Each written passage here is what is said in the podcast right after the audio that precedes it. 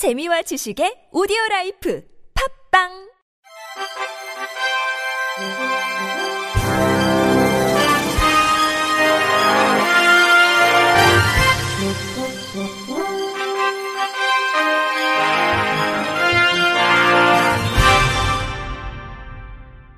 청취자 여러분 안녕하십니까? 4월 2일 목요일 KBIC 뉴스입니다. 코로나19 사태로 인해 초중고교 개학이 미뤄진 것과 관련 서울시 교육청이 지난달 초 배포한 온라인 학습 자료가 장애 학생들은 사용할 수 없는 형태였던 걸로 파악됐습니다.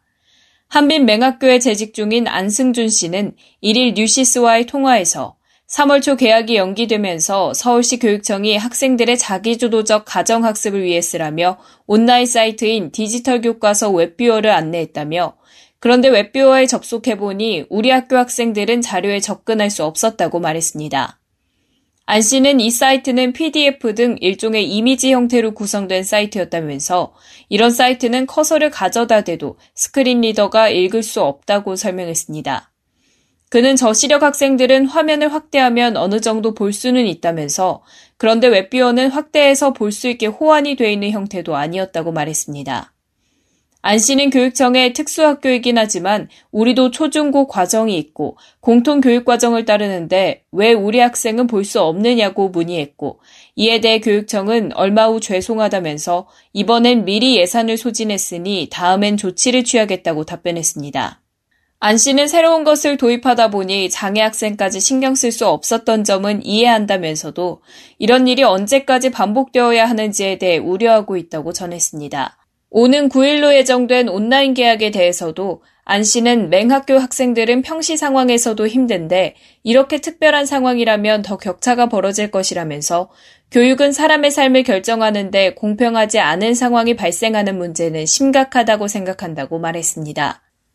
경기도가 도내 신종 코로나 바이러스 감염증 선별진료소 124곳에 의사소통이 어려운 검사 대상자들을 위한 그림 글자판과 시각 지원판을 비치했다고 오늘 밝혔습니다. 그림 글자판은 코로나19 검사 진행 과정에서 청각장애인, 난청노인, 외국인 등 말로 의사를 표현하기 어려운 이들이 그림이나 글자를 손가락으로 가리키면서 의료진에게 의사를 전달할 수 있는 의사소통 보완기구입니다. 경기도와 경기도 재활공학서비스 연구지원센터, 언어치료 AAC 센터 사람과 소통이 함께 협력해 의료진이 검진자의 현재 상태를 쉽게 알 수 있도록 그림으로 만들었으며 영어판과 중국어판을 통해 외국인들의 의사소통 편리성을 높이는 한편 비장애인도 시각적 자료를 통해 검사 과정을 쉽게 이해할 수 있도록 제작했습니다. 그림 글자판은 총 두 장으로 한글 자모음 글자와 검진자의 현재 몸 상태를 표현해 진료 과정에서 의료진과의 문답대 사용할 수 있습니다.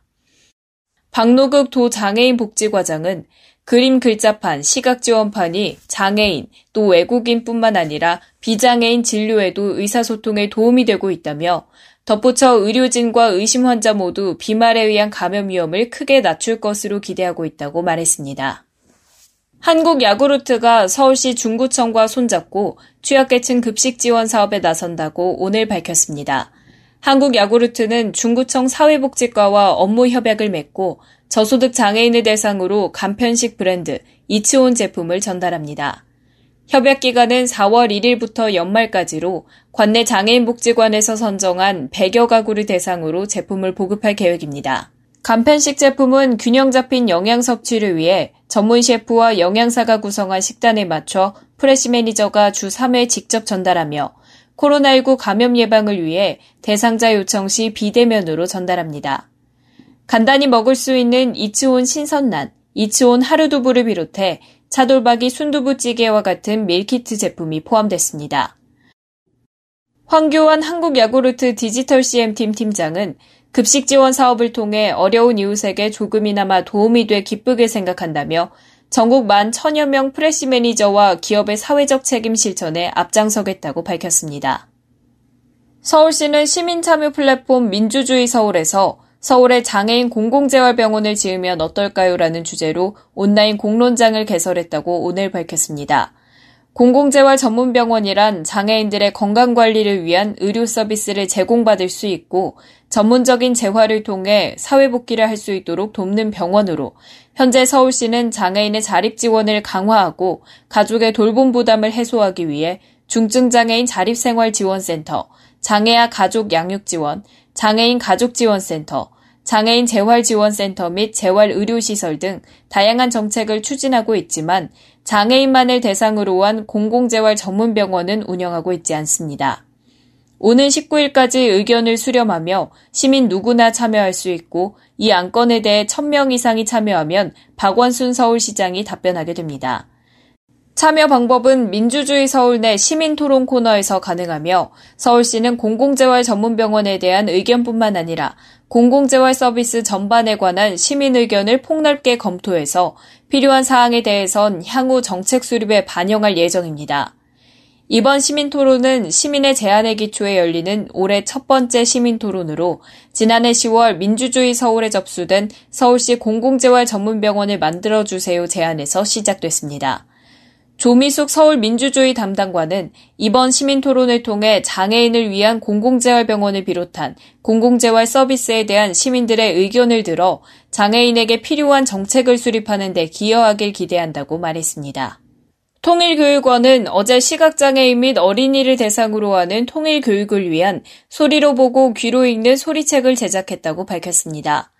이번 소리책은 일반 성인 중심으로 통일교육이 진행되고 있는 현실을 감안해 교육에서 소외되지 않도록 일반 어린이는 물론 시각장애인 어린이까지 고려해 제작했습니다. 제작된 소리책은 작년 통일교육원에서 발간한 그림동화, 캠핑 가는 날이며 성우의 목소리와 생동감 있는 효과음, 배경음악을 삽입해 어린이들이 동화책 속의 상황을 생생하게 느낄 수 있도록 했습니다. 한편 통일교육원은 시청각 장애인 등 다양한 수요자들을 위한 통일교육 자료를 제작 영상으로도 함께 만들 계획이며 올해 하반기 발간되는 새로운 그림 동화에서 소리책을 QR코드로도 연결할 예정입니다. 제작된 소리책은 통일교육원 누리집 또는 통일교육원 앱, 누리소통망 서비스에서 음성 파일로 듣거나 내려받아 활용할 수 있습니다. 끝으로 날씨입니다. 금요일인 내일은 전국이 대체로 맑겠습니다. 하지만 남부지방과 제주도는 오전에 일시적으로 구름이 많이 끼겠는데요. 또 낮과 밤의 온도 차이가 크게 벌어지기 때문에 건강관리 유의해 주셔야겠습니다. 내일 아침 최저 기온은 서울이 5도, 인천 6도, 춘천 1도, 강릉 8도를 보이겠고, 광주는 5도, 대구 6도, 부산 9도를 보이겠습니다. 낮 최고 기온은 서울이 16도, 인천 14도, 강릉 20도, 대전 19도, 울산 18도 정도로 따뜻한 날씨가 이어지겠습니다. 한편 미세먼지는 경기 북부의 나쁨 수준을 보이겠고 그 밖의 지역은 보통 수준 보이겠습니다. 날씨였습니다. 이상으로 4월 2일 목요일 KBRC 뉴스를 마칩니다. 지금까지 제작의 안윤환, 진행의 최유선이었습니다. 고맙습니다. KBRC